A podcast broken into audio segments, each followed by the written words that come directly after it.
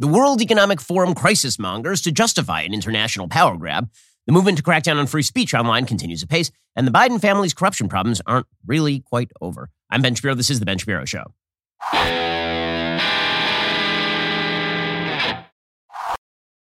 This show is sponsored by ExpressVPN. It's time to stand up against big tech. Protect your data at expressvpn.com slash Ben. Well, Davos continues. It, it's an almost endless series of foolish statements by people who really should know better, but have decided that the most important thing for them is to centralize power of policymaking, power of, of government, power of money to themselves. And so the only way that the elitists at Davos, at the World Economic Forum, can actually justify the kind of power grabs that they want to that they want to make here the, the power grab that suggests that they get to restructure the entire world economy or they get to restructure energy markets, they get to regulate how you live your life. The only way they can justify that is with absolute crisis mongering. And so half of Davos is about trying to explain to the rest of the world that we are on the precipice of the global end, that essentially they are like Jor-El at the beginning of Superman the movie, explaining that Krypton is about to be eaten by the red sun over here. And so we really need to do something about that. You need to give me ultimate power. They're, they're really more like General Zod, right? They're, they're trying to take total power in order to achieve a goal because, after all, the crisis is afoot.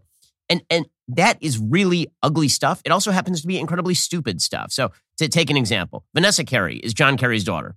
And John Kerry is the American climate envoy to the rest of the world. John Kerry. So, his daughter is also at the World Economic Forum. Nepotism, man, it's a drug. In any case, she shows up at the World Economic Forum and she proceeds to explain that right now, one quarter of global deaths are from preventable environmental causes. Now, no, I mean, I mean, no. Let's let's hear her out. When you think about what most people's main assets are, it's their ability to work. And if you're sick, you can't work, you can't participate in markets, GDPs don't grow. And so we have a real opportunity um, to address this. A quarter of the world's deaths currently are from preventable environmental causes. So we're just, if we don't tackle this issue in this nexus, we're really setting ourselves up for a much harder pathway. A quarter of the world's deaths are from preventable environmental causes. Um, I'm pretty sure that like virtually all deaths are from health issues in the West. They're generally from health issues of old age. I mean, I'm not sure exactly what she's trying to say here. Maybe she's trying to say that a quarter of the world's preventable deaths are from preventable environmental causes. I'm pretty sure that the vast majority of people who are dying in the West in an old age home at the age of 87 are not dying from a preventable environmental cause. Okay, but but even if we correct her statement, we say what she really means is that a quarter of preventable deaths are from preventable environmental causes. That's not really even true because here is the thing. She's assuming that a preventable environmental cause would be, for example, global warming, right? That if we could stop global warming, then the amount of preventable death would decline. There's only one problem with that, which is that way more people die on a yearly basis because things are cold than because things are hot. And so Bjorn Lomborg over at the Copenhagen Institute, he put out a graphic recently showing this, right? Demonstrating how this works. The, the number of cold deaths has actually decreased since 2000 by 0.51%, the number of heat deaths has increased by 0.21%. But there is, there's a problem. The problem is that if you look at that on an absolute death level, what you see is that higher temperatures have actually decreased the amount of cold death by 283,000 cold deaths over that course of time. And higher temperatures have increased heat deaths by about 116,000 deaths, which means that the net amount of death avoided is actually higher because of global warming if you're talking about the directly impacted people from global warming. A few more people have died because of heat, but a lot less people, a lot fewer people have died because it's cold, because it's warm now, right? So what she's saying is actively untrue. But the crisis mongering has to continue. And this is why you will hear people say there are billions of people homeless, billions of people crossing borders. What, what you're going to say, eh, eh, mass death, catastrophe, cats and dogs living together, the end of the world. This is the shtick. Because if you claim that this is the shtick, this allows you to grab and wield unseemly power.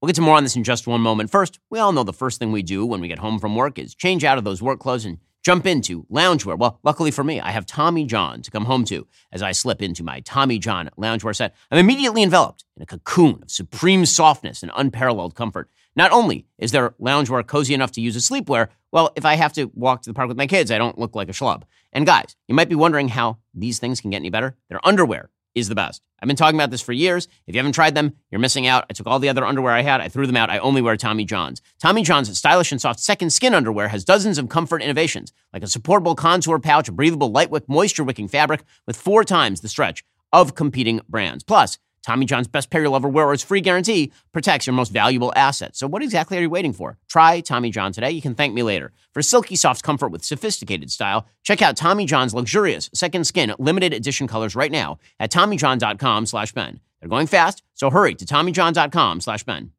So another Davos speaker at the World Economic Forum, Professor Joyeeta Gupta, says that by 2070, 3 billion people will live in uninhabitable zones the forbidden zone from Planet of the Apes or something. Here we go. This uninhabitable zone is increasing. If we continue with our greenhouse gas emissions, then by 2070, as many as 3 billion people will live in uninhabitable zones. Well, I mean, the truth is that people right now live in heretofore uninhabitable zones. As technology gets better, people are very, very good at adapting. People are living in areas that are way too hot to really sustain human life, but we have air conditioning, for example.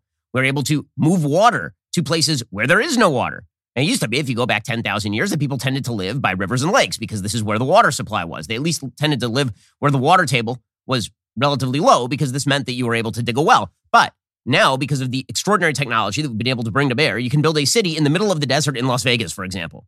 Okay, so there's that. But put that aside. Do you really think that all those people are just going to sit there while it gets really hot and not move? Do you think that's what's going to happen over the course of the next 50 years? This is a point that I've made before, and people have have, have intentionally misconstrued it because this is what we do on the internet is we, t- we tend to take people's arguments and then we pretend that they don't that they don't know exactly what they're saying or we take them in the stupidest possible way. What I've said is that over the course of the century, people adapt, people move. As the water levels rise, nobody is going to stand there as the water level approaches their ankles and then their knees and then their chest and then their nose and then they drown. That's not how any of this works. But if you can promote the notion that crisis is right at our doorstep and it's a preventable crisis, we can do something about it. This allows you to grab ultimate power. And the alarmism here is extraordinary. The UNICEF executive director, Catherine Russell, over at Davos, did the same thing. She says the, the climate crisis is a child health crisis. Why can't you just say it's getting warmer and we have to adapt?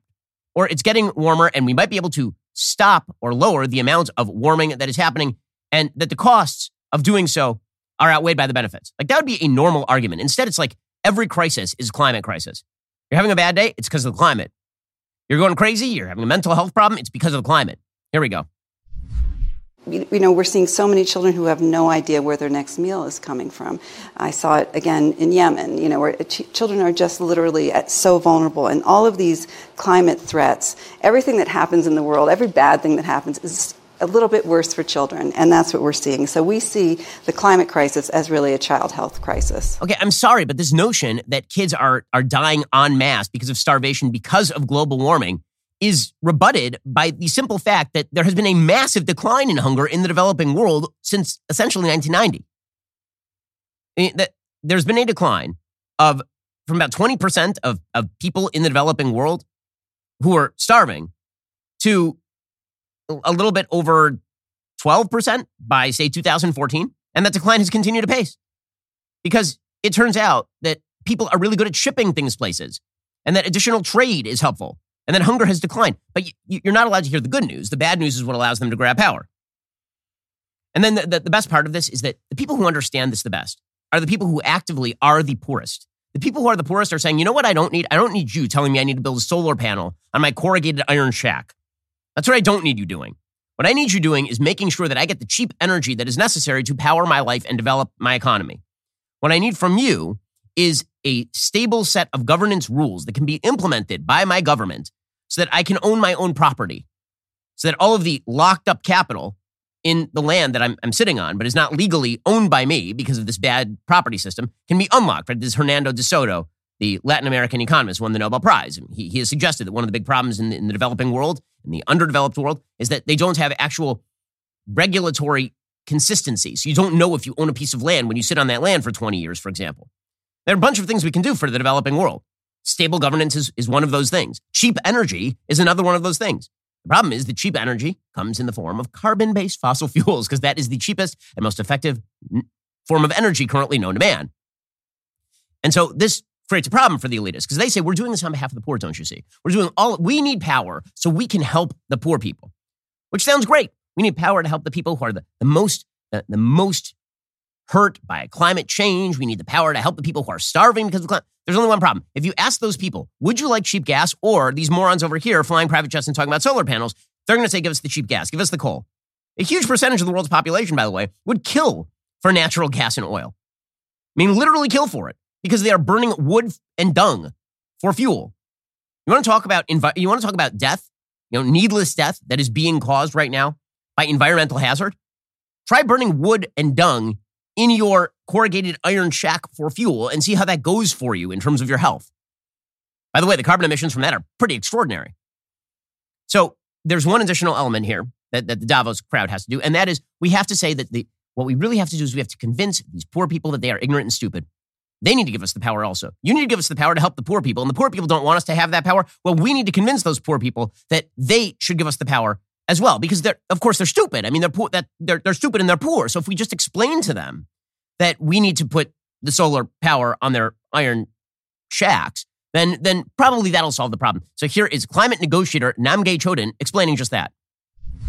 I heard this amazing phrase yesterday where um, a friend of mine said that there are doors that we can walk through, but it's important that you hold that door so that someone less privileged than you can walk through it.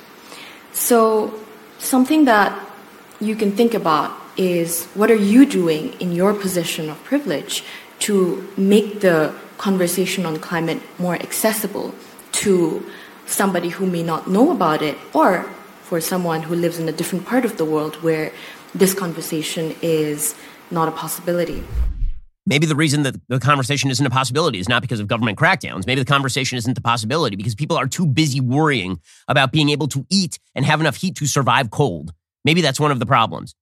We'll get to more on this in just one second. First, I want to talk to you about Daily Wire's most trusted privacy partner and a premier sponsor of this show, ExpressVPN. Using the internet without ExpressVPN is like checking in your baggage at the airport without a lock. You think your stuff is kept private, but you never know who exactly is going through your personal items. When you go online without a VPN, ISPs can see every single website you visit. They can legally sell that information to ad companies and tech giants who then use it to target you with their advertisements. When you use ExpressVPN, ISPs can't see your online activity. Your identity is anonymized by a secure VPN server. Your data is also encrypted for maximum protection. If that sounds confusing, it, it really isn't. All you have to do is fire up the app, click on a button. It's really easy to do. ExpressVPN works on all devices, phones, laptops, even routers, so everyone who shares your Wi Fi can be protected as well. Go check out ExpressVPN right now. Protect yourself the same way that I do online.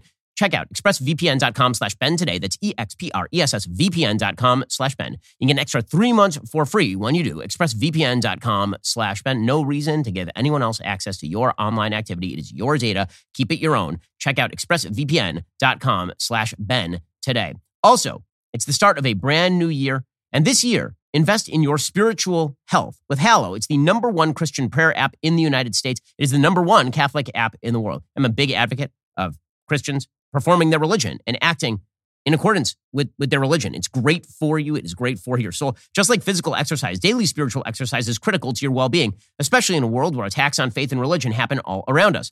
Hallow helps you maintain a daily prayer routine. It is filled with studies, meditations, and reflections rooted in Christian prayer practices. Start the new year with daily Bible readings and reflections from the number one Christian podcast, The Bible in a Year, or pray alongside Mark Wahlberg, Jim Caviezel, or world class athletes who will help inspire and motivate you to work toward your true purpose in life and in accordance with God's will. Hallow has over 6,000 prayers, meditations, and peaceful music playlists to choose from and can help you sustain your spiritual practice throughout your entire day. It is filled with studies, meditations, and reflections, including that number one Christian podcast, The Bible in a Year. Try Hallow for three months free at hallow.com slash Shapiro. That's H-A-L-L-O-W dot com slash Shapiro to get started. But all of this is the predicate to the power grab. So the UN Secretary General, he says it's time to move beyond fossil fuels. That's what we have to do. That's the really important thing. We, we, we, have to, we have to move on climate, right? We have this climate crisis. And if we don't actively act on the crisis, then we're all going to die. Now, whenever somebody declares a world ending crisis without the evidence to actually show it, you can typically guarantee that it's about the power. And whether you're talking about people who were claiming that they should have ultimate power to decide literally everything in your life based on COVID, or whether you're talking about the UN Secretary General saying that climate change, the change of the climate over the course of 100 years, and now you have to give me ultimate power. Maybe they just want the ultimate power. So here's the UN Secretary General saying it's time to move beyond fossil fuels. This is not a decision that you get to make. The real world still exists. In the real world, solar panels are not nearly as effective as gas, natural gas, oil, even coal. Here we go. What can the UN do about it?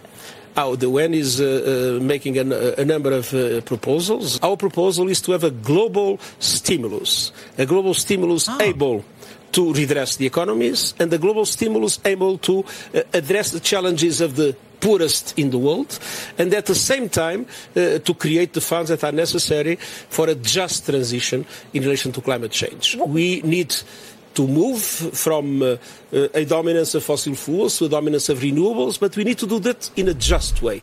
Okay, I, I love that they are they're talking about global redistributionism and a giant global stimulus, which means taxing you to have the governments of the world blow out their monetary supply, which is how we got an inflation spiral that we are currently in and trying to escape. I love that they're doing this against the backdrop of beautiful mountains in Switzerland where people, rich people, are skiing. It's just, it, it, it's too much. It's too much.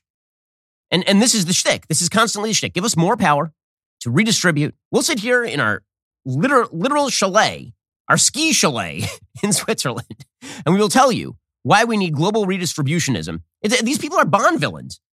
I have to say, God's casting process lately is just, it's broken. Uh, God as casting director, uh, as a big believer in the, in the Almighty, I have to say that the Almighty casting process, his, it, it used to be a lot more subtle. Now I got, uh, the Almighty is just typecasting at this point. He, he's trotting out global supervillains like Klaus Schwab, who speaks in a German accent while explaining that you must give up the power. You must give us the power.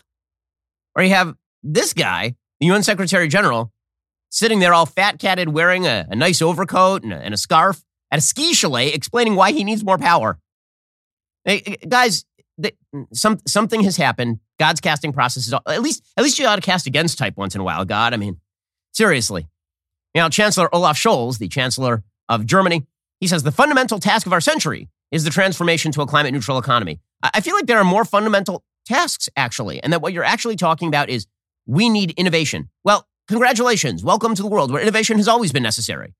The fundamental task of our century is transformation to a climate neutral economy. Again, what this, it's very reminiscent of the foolishness where, Joe Biden will say, what we need is a cancer moonshot. We need a cancer moonshot. Uh, yeah, it's bad. I'll tell you a bad thing, guys. Yeah, come, uh, let me tell you some malarkey. Cancer. Cancer is a malarkey. And, and to fight the cancer, we need, we need some Shambadoo. And we also need, we need a moonshot. It's like, oh, you're, you're right. We haven't spent any money trying to cure cancer.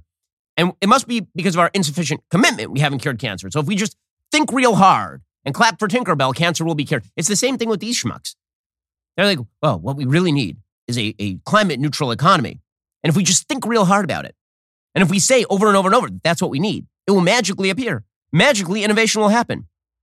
Or maybe that's not how innovation works. Maybe you have posited no solutions that are actually sufficient to the problem you claim exists. But at least you get people to cheer for you at the World Economic Forum, I suppose. Our transformation toward a climate neutral economy, the fundamental task of our century, is currently taking on an entirely new dynamic. Not in spite of, but because of the Russian war and the resulting pressure on us Europeans to change whether you are a business leader or a climate activist, a security policy specialist or an investor, it is now crystal clear to each and every one of us that the future belongs solely to renewables. Wow, the future belongs solely to renewables. Oh, I don't even know what that means. The, the future belongs to who decides this? Doesn't the market typically decide who wins in the market? And isn't all of Europe now essentially freezing because Russia turned off the oil and natural gas, and now they're dependent on America shipping in a lot of that stuff? We'll get to more on this in just one second. First, you may have noticed we're experiencing a ton of global instability as primary season continues. How are you protecting your family in the midst of all of this chaos and nonsense? The fact is, there is one asset that has withstood famine, war, political, and economic upheaval dating all the way back to biblical times. That, of course, would be gold. It's not too late to diversify an old IRA or 401k into gold. Birch Gold Group can help you with that. Birch Gold can help you create a well thought out, balanced investment strategy. They'll help you convert an existing IRA or 401k into an IRA in gold without paying a penny out of pocket. Diversify into gold today. Just text Ben to 989898 for a free info kit. With an A-plus rating with the Better Business Bureau, countless five-star reviews, thousands of happy customers, I encourage you to check out Birch Gold today. Text Ben to 989898. Claim your free info kit. Protect your savings with gold. Smart investors diversify. And when you look at the pace of inflation over the past several years, you can see financial instability is the new way of the world. Text Ben to 989898 to get started with Birch Gold today. Text Ben to 989898 and talk to my friends over at Birch Gold. It, it really is amazing stuff. But again, the, the predicate is for a global redistributionist scheme. Give us power for a global redistributionist scheme. The person who makes this clearest is the Colombian president Gustavo Petro, who is in fact a, a socialist. All of Latin America is undergoing right now a pink wave, or large swaths of Latin America are undergoing a pink wave in which quasi socialists or open socialists take over countries and or attempt to overthrow actual democracies, which is what's happening in, in Peru right now. But the media doesn't care about that, right? The media only cares when Bolsonaris attack government buildings in, in Brazil. They don't care when dozens of people are being killed in the middle of an actual conflict in Peru because the people who are protesting and, and committing acts of violence against the government, those are left wingers. In any case, here's Colombian President Gustavo Petro saying that what, what needs to end, if you want to fight climate change, what really needs to end is capitalism. Capitalism is the real problem. This is the underlying message of the World Economic Forum. They like to claim that they're in favor of liberalized economies, but the minute that the liberalized economy runs up against their particular mode of morality, which is top down control, corporatism, then they immediately throw that out the window. So here's Gustavo Petro. The capitalism that we know nowadays has a driving force and logic, and that is to increase our profits in such a way, and that's how we talk about history, to regulate everything without political or social boundaries. And that's the one we have. This has resulted in some sort of global anarchy. That's global anarchy, is what capitalism creates. So, what we actually need is top down control, right? The opposite of anarchy is control. We need more control. Al Gore is making his big reappearance. This is a dude who's earned tens of millions of dollars with climate alarmism that has largely been proved false over the course of the last 20 years or so. Remember, all the polar bears were going to be dead at this point, and the ice caps are going to be completely melted. Uh, Al Gore is still here talking about man, bear, pig. So, Al Gore over at the World Economic Forum, again, God's casting process is broken. He, he says, you know, the, one of the big problems is, is the head of the World Bank, because the, the head of the World Bank is not actively giving loans to useless projects that are unlikely to, to be successful. And the reason for that is because he's a climate denier, he's a bad guy. We need control of the World Bank, says Al Gore. Young people around the world are looking at what we're doing. They look at the World Bank and they say, oh, you've got a climate denier in charge of the World Bank. So why are you surprised that the World Bank is completely failing? It's completely failing. Man, bear, pig. Half man, half bear, half pig. Not only that, says Al Gore, if we don't stop this climate, if, if we don't stop this climate crisis, we are going to see billions of climate refugees, billions of them. I don't believe you, sir. Creating the droughts and melting the ice and raising the sea level and causing these waves of climate refugees predicted to reach 1 billion in this century. Look at the xenophobia and political authoritarian trends that have come from just a few million refugees. What about a billion? We would lose our capacity for self governance. Um, we would lose it seems like you want us to lose the capacity for self governance now, I noticed. You would like to be the person who governs. This is the, the, the left's version of democracy. The left's version of democracy is we control things. And if we lose, democracy has been overthrown. You see this everywhere.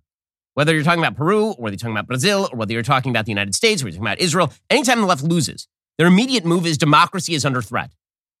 See, when, when, I, when Joe Biden wins the presidency, I don't think democracy is under threat.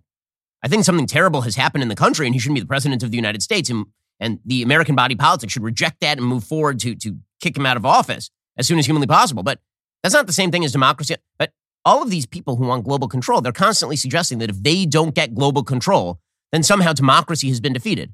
It seems to me that you just mean by democracy stuff I like. So if you don't get the stuff you like, then democracy is in danger. What, what is this all leading up to? It's leading up to John Kerry, who says we don't have time for business as usual on climate. And what he means by business as usual, of course, of course, forever and always, business as usual is the business of governing. We don't have time for that. We don't have time for all of this, this sticking and moving and negotiation and, and democratic inter. We don't have time for any of that. Well, it's an emergency. This is war, damn it. And this is something that, that you hear very often from government advocates is that everything is akin to a war. Right? Why? Because in a war, you get to suspend all civil, civil liberties, force people to live in barracks, draft human beings, put them in battle. The, nice, the, the left actually loves the morality of, of war and the, and the ethic of war. They just want to direct it at a bunch of other causes. And they want to be able to essentially draft your bank account for their needs. They want to be able to control your life in these ways. And here's John Kerry said, we don't have, the, the crisis is so large that we don't have time for business as usual. Remember, business as usual just means freedom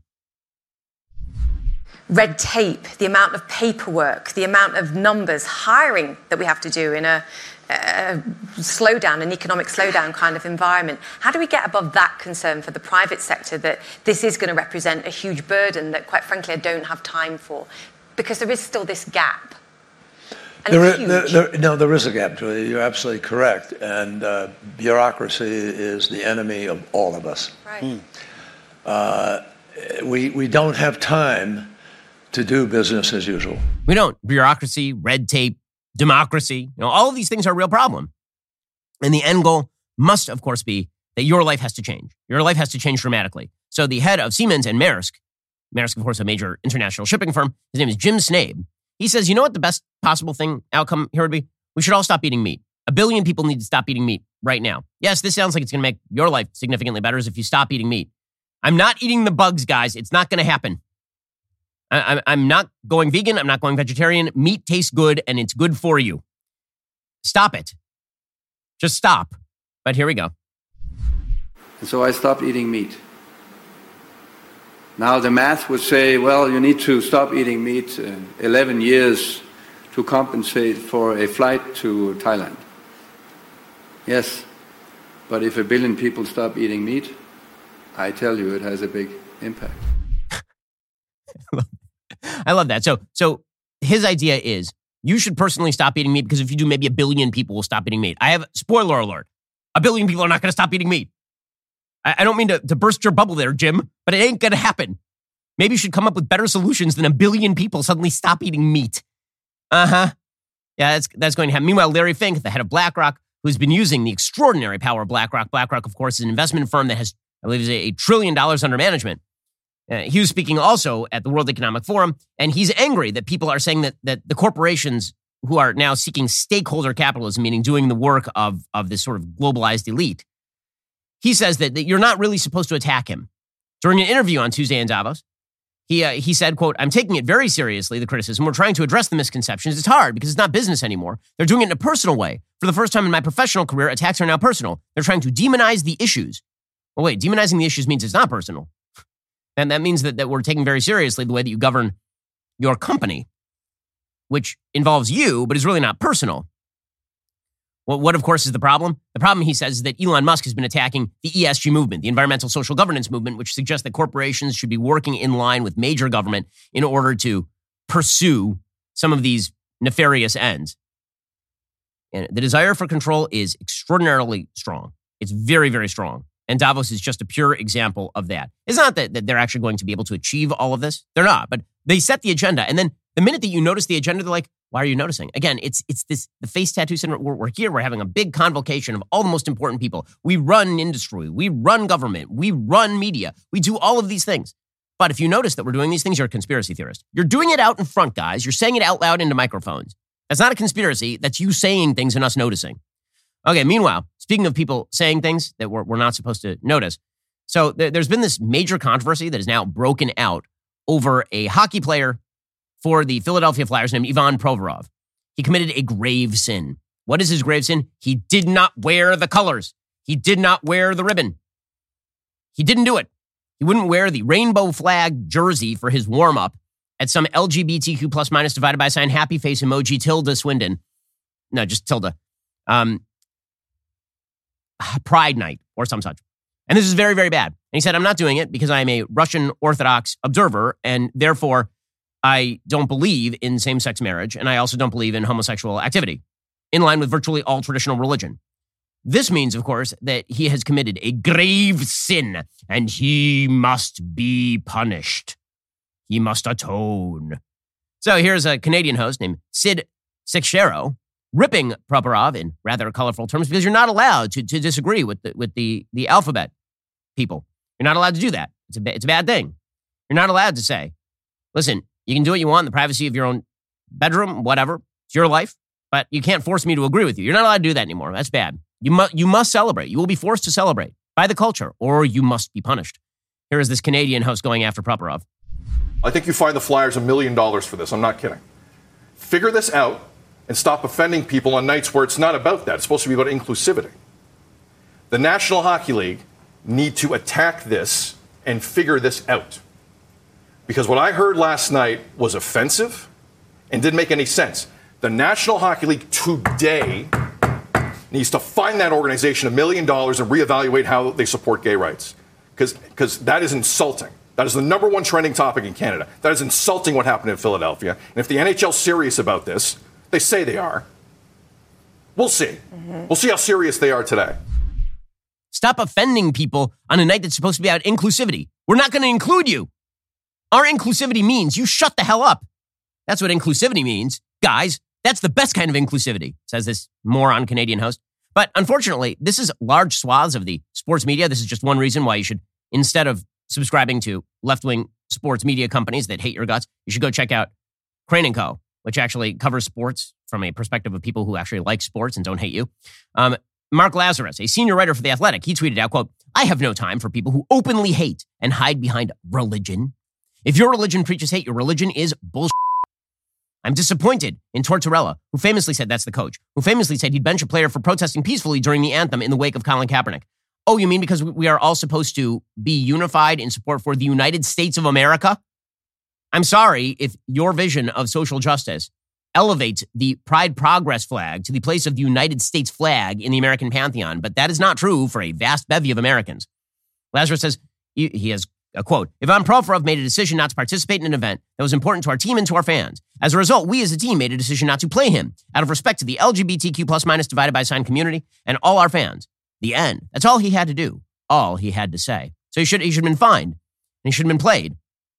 Um, that is vile and disgusting, but unfortunately, a huge swath of the sports media that again hates traditional values agrees with this. Adam Proteau who is a, uh, a writer for the Hockey News and Full Press NHL.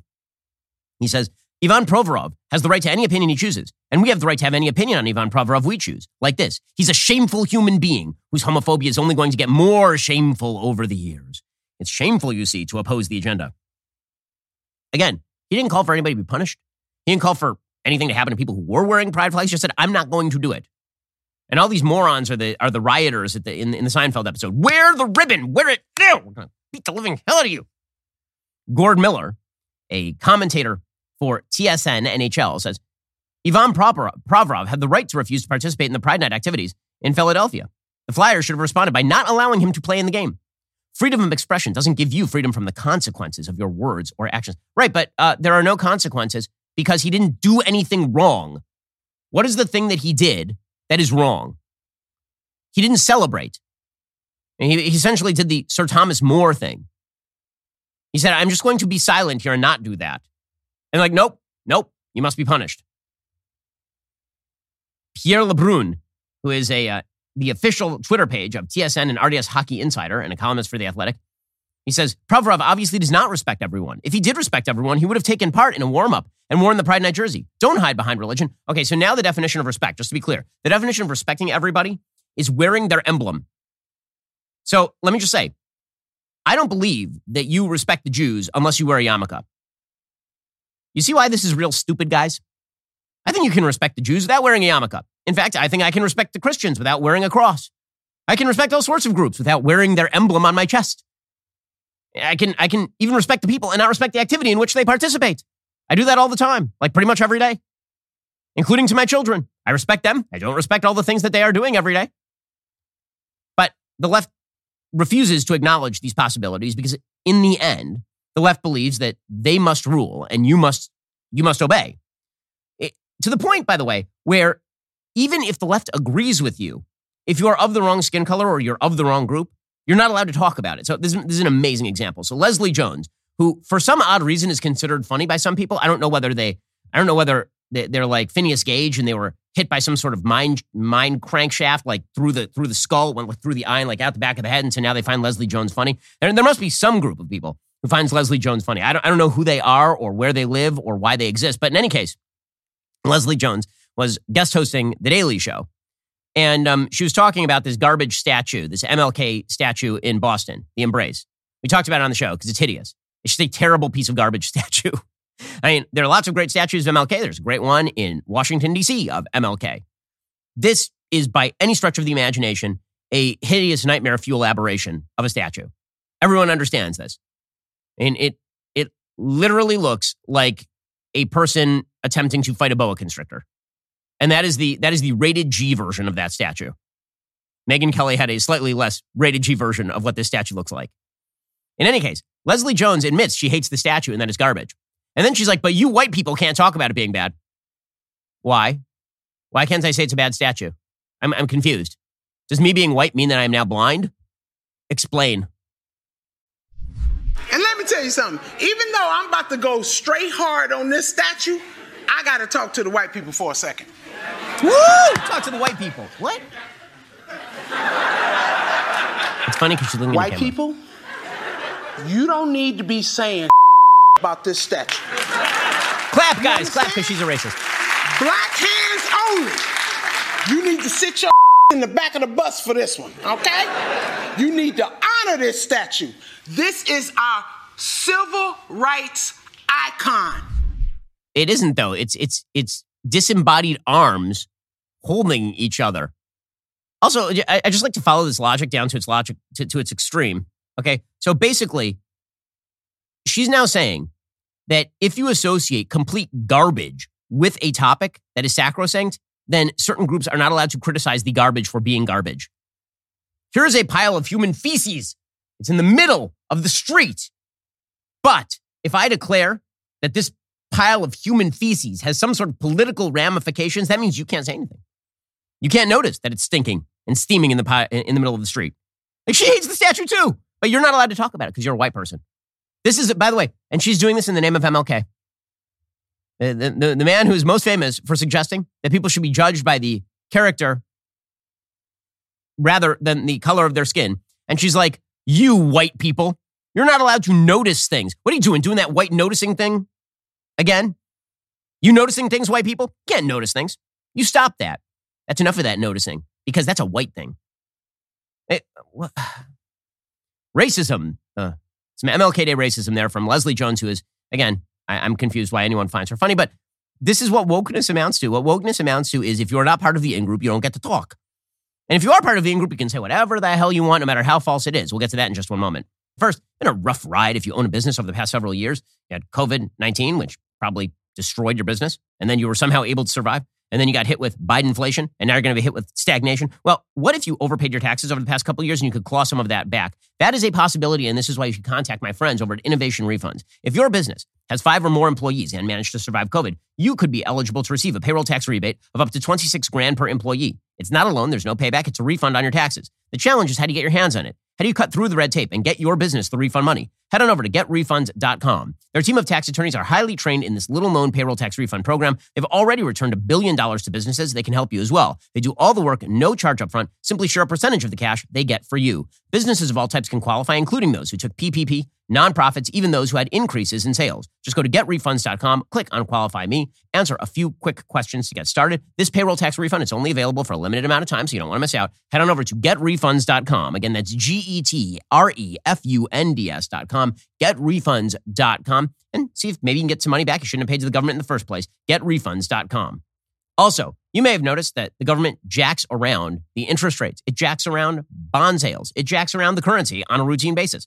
Maybe you wish to insulate yourself against all of that screwing around with the economy by the Federal Reserve, by the Treasury Department, by whichever administration is in power. This is why you should insulate yourself at least a little bit by buying into precious metals. And that's what the folks over at Birch Gold can do for you. For over 5,000 years, gold has withstood inflation, geopolitical turmoil, and stock market crashes. Now you can own gold in a tax sheltered retirement account. Birch Gold makes it super easy to convert an IRA or 401k into an IRA in precious metals. Text Ben to 989898, claim your free info kit on gold. Then talk to one of their precious metal specialists. When you purchase from Birch Gold by January 31st, you'll get a signed copy of my book, How to Destroy America in Three Easy Steps, which seems more and more like an actual playbook for the left these days. With an A plus rating with the Better Business Bureau, thousands of happy customers, and countless five star reviews, you can trust Birch Gold to help protect your savings. I bought gold because I was tired of my money being impacted by dumb decisions made by our leaders over in Washington. Well, if you want to be more like me, text Ben to 989898, claim that free information kit, get a signed copy of my book today. That's Ben to 989898 to get started with my friends at Birch Gold. Also, folks, this month, we are celebrating the anniversary of one of the great moments in Daily Wire history. After months of us leading the legal battle against the federal government and a national do not comply campaign, the Supreme Court ruled in our favor and blocked the Biden administration's outrageous vax mandate. That mandate would have set an incredibly dangerous precedent. It would have given OSHA the power to basically force you to vaccinate. Was insane. The Supreme Court recognized it was a gross power grab and struck it down. We were proud to lead that fight. We're the only major media corporation to lead that fight. Thousands of you joined the Daily Wire. Over a million Americans signed our petition against the mandates to celebrate. We're offering 40% off our annual memberships with the code do not comply. Obviously, it meant a lot to me on a personal level to do this. We as a company made this decision that we were going to stand up for our own employees and their right to decide whether or not they wished to vaccinate, and not just our own employees, risking tens of millions of dollars in fines, but also employees all over the world. So celebrate one of the greatest moments in Daily Wire history with 40% off on your annual membership. Join now at dailywire.com slash subscribe. Join the winning team as we continue to crush the left. Remember, do not comply for 40% off. Code do not comply. Okay, so, and the, the rule for the left is that if you're a member of an approved group, you get to say whatever you want, even if it's abjectly untrue. So Joy Reid on MSNBC doing that sort of work with Nicole Hannah-Jones yesterday. So Nicole Hannah-Jones is the most uh, overpaid and overestimated intellect of our time. Uh, she was on with Joy Reid, another overpaid intellect, uh, and uh, and Joy Reid said, "What's it like to be? What's it like to be a truth teller?"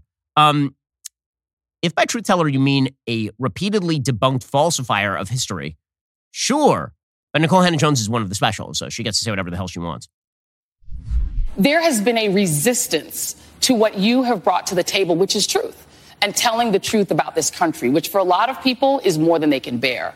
So I want you to just talk a little bit about what it's been like to experience being a truth teller in the way you've been with the 1619 Project and what you've received in return. I am a truth teller, and you are a truth teller. And together we are truth tellers who lie all the time. This is the problem with people who claim that they have an absolute monopoly on truth, especially when they're lying, is they then seek to set standards for everybody else which is why over at Davos, back to the World Economic Forum, the, the UN Secretary General is now claiming that social media has to be held accountable for false information. Again, this is, this is an element of control. If you're a member of a particular group, you can say whatever you want. Or if you have a message that is approved by the global elitists, then you can say whatever you want. Otherwise, you know, we're going to hold you accountable. In social media, there is no responsibility. And I can understand the argument of social media platforms saying, well, this is put by people, so it's not our responsibility. But the truth is that the algorithms are made in such a way that they amplify in a preferential way a certain number of things. And whether, when the algorithm amplifies, then there is, in my opinion, a responsibility and there should be accountability including through the legal system. That's an amazing thing. He's now saying that all of these platforms should basically be held accountable for quote unquote amplifying false information. False information is defined by the UN Secretary General. Again, the United Nations is a is a Mos Eisley of international law, a rogues gallery of, of scum and villainy. And all of this ties into something that my friend, well, I should say my colleague, Michael Knowles, has uncovered the safety by design agenda. He has a whole Twitter thread about this that's kind of fascinating. He says safety by design might be the biggest tech threat you've never heard of. The World Economic Forum, the Australian government, and a radical bureaucrat named Julie Inman Grant are using it to impose their woke ideology onto the internet for everyone worldwide. Here's how. You might remember Julie Grant, the Australian e-safety commissioner, from this viral World Economic Forum clip last year, in which she proposed a recalibration of free speech. Here's what she had to say last year. We have increasing polarization everywhere, and everything feels binary when it doesn't need to be. So uh, I think we're going to have to think about a recalibration of a whole range of human rights that are playing out online. You know, from freedom of speech to the freedom to, you know, to be free from on- online violence. So, yeah, we're going to recalibrate free speech. So she tried that by going up against Microsoft and Adobe and Twitter before Elon Musk took over. And as Michael points out, that went flat. But then she moved over to the Australian government and the World Economic Forum. The e-safety commissioner operates programs everyone can get behind, like removing child pornography, but the programs don't stop at that line of legality. The office also seeks to suppress whatever it deems quote unquote harmful. So, what exactly does it mean for things to be quote unquote harmful? Well, she explains. We have something called the basic online safety expectations that looks at safety by design and basically says to companies, these are the basic safety standards we expect you to live by. Um, and if you don't, or if we cannot tell that you are enforcing your own you know terms of service and standards consistently and fairly then i can compel transparency reports. So for the first time anywhere in the world if a person is at a very high threshold because we need to balance freedom of expression and freedom of opinion. You know it's not just going to be about name calling or even character assass- assassination. This is serious cyber abuse with the intent to harm. So we are drawing that line. You see a lot of companies saying well how do you even tell what's harmful? Well we have to investigate every report that comes into us and and, and look at all the facts. And um, is it menacing, harassing, and offensive in every case? And is there serious intent to cause harm? Okay, but how do you evaluate all of that? So, as Michael points out, safety by design is the notion that government regulators cannot possibly keep up with innovation. So, left wing regulatory preferences need to be built into the tech. In order to operate in Australia and many more countries soon, if the WF has its way, a company would have to abide by these basic online safety expectations and lean into the safety pushed by the e safety commissioner and the WEF. So, what exactly does the eSafety website say would fall under banned speech? Quote unquote, hate speech, individual identity attacks, disinformation and misinformation, and conspiracy content. This is the stuff that they want these companies to suppress. So, again, the idea is that anything they deem to be bad information must be suppressed. This is the plan. And we've seen how that plays out. Reason.com has a fascinating piece today going through a bunch of emails that they have now uncovered via the CDC and how the CDC was essentially controlling what you could see on Facebook during the COVID 19 pandemic. Quote According to a trove of confidential documents obtained by Reason, health advisors at the CDC had significant input on pandemic era social media policies at Facebook. They were consulted frequently, at times daily. They were actively involved in the affairs of content moderators, providing constant and ever evolving guidance. They requested frequent updates about which topics were trending on the platforms. They recommended what kinds of content should be deemed false or misleading. Here are two issues we are seeing a great deal of misinfo on. We wanted to flag for you all, reads one note from a CDC official. Another email with sample Facebook posts attached begins Be on the lookout for a small but growing area of misinformation. The Facebook files show the platform responded with incredible deference. Facebook routinely asked the government to vet specific claims, including whether the virus was, quote, man made rather than zoonotic in origin. In other emails, Facebook asked the government for each of the following claims, which we've recently identified on the platform. Can you tell us if the claim is false? And if believed, could it contribute to vaccine refusal? The platforms may have thought they had little choice but to please the CDC, which of course is exactly right. Again, the, the idea here is what is called jawboning. This is where the government essentially tries to push private entities into doing their dirty work. And that's what happened over at Facebook during the COVID 19 pandemic.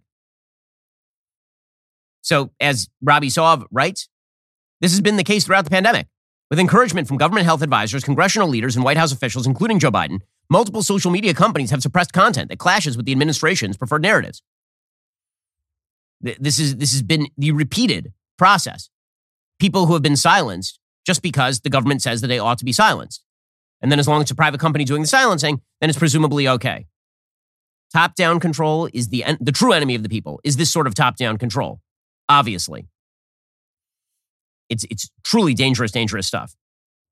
Okay, meanwhile, I, I would just like to take a moment, speaking of big tech and its suppression of free speech, take one moment to comment on a controversy that has broken out because my friend Steven Crowder, been friends with Steven for a long time, like well over a decade. I was his lawyer when he first signed a contract with Fox, and I've been friendly for a very long time. He put out a video essentially accusing Daily Wire of being in league with big tech.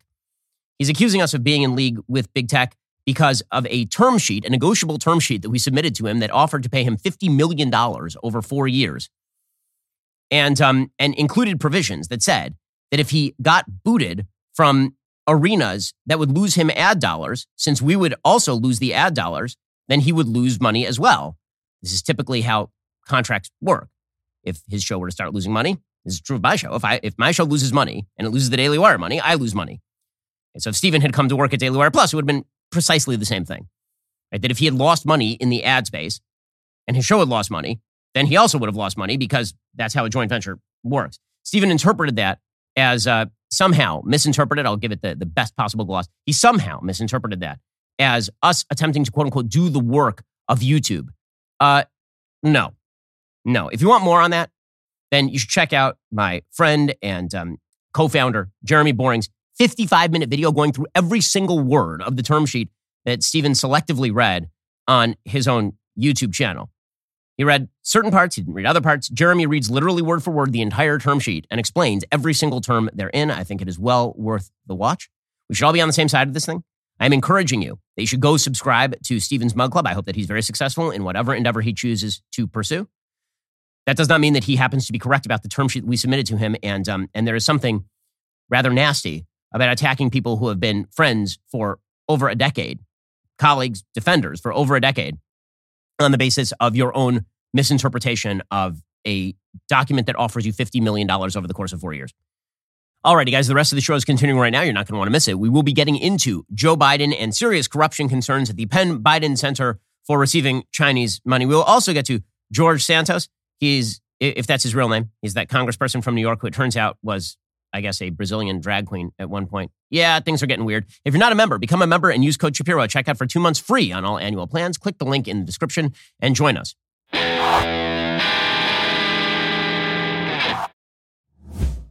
We'll get to more on this in just one second. First, let's say you were a stormtrooper and you were enjoying a nice meal of roasted Ewok in the Death Star mess hall. Well, all of a sudden you hear the voice of Alec Guinness saying, Use the Force, Luke. The next thing you know, the entire place is going up in flames around you. And it's at this moment you really wished you had life insurance. Make life insurance part of your financial planning this year. Start shopping right now with Policygenius. Find the right policy and protect your family. Policygenius makes it easy to compare life insurance quotes from top companies and find your lowest price. Luckily, Policygenius helps you compare your options from top companies and their team of licensed experts. Well, they're on hand to help talk you through it. No added fees. Your personal information remains private. It's super satisfying to check life insurance off that to-do list. A good life insurance plan can give you peace of mind that if something happens to you, God forbid, your family will be able to cover mortgage payments, college costs, or other expenses. Life insurance through your workplace might not offer enough protection for your family's needs. It's not going to follow you if you leave your job. Head on over to policygenius.com right now. Save time and money. Give your family a financial safety net with Policygenius. Head on over to policygenius.com slash Shapiro or click that link in the description. Get your free life insurance quotes. See how much you could save. That's policygenius.com slash Shapiro.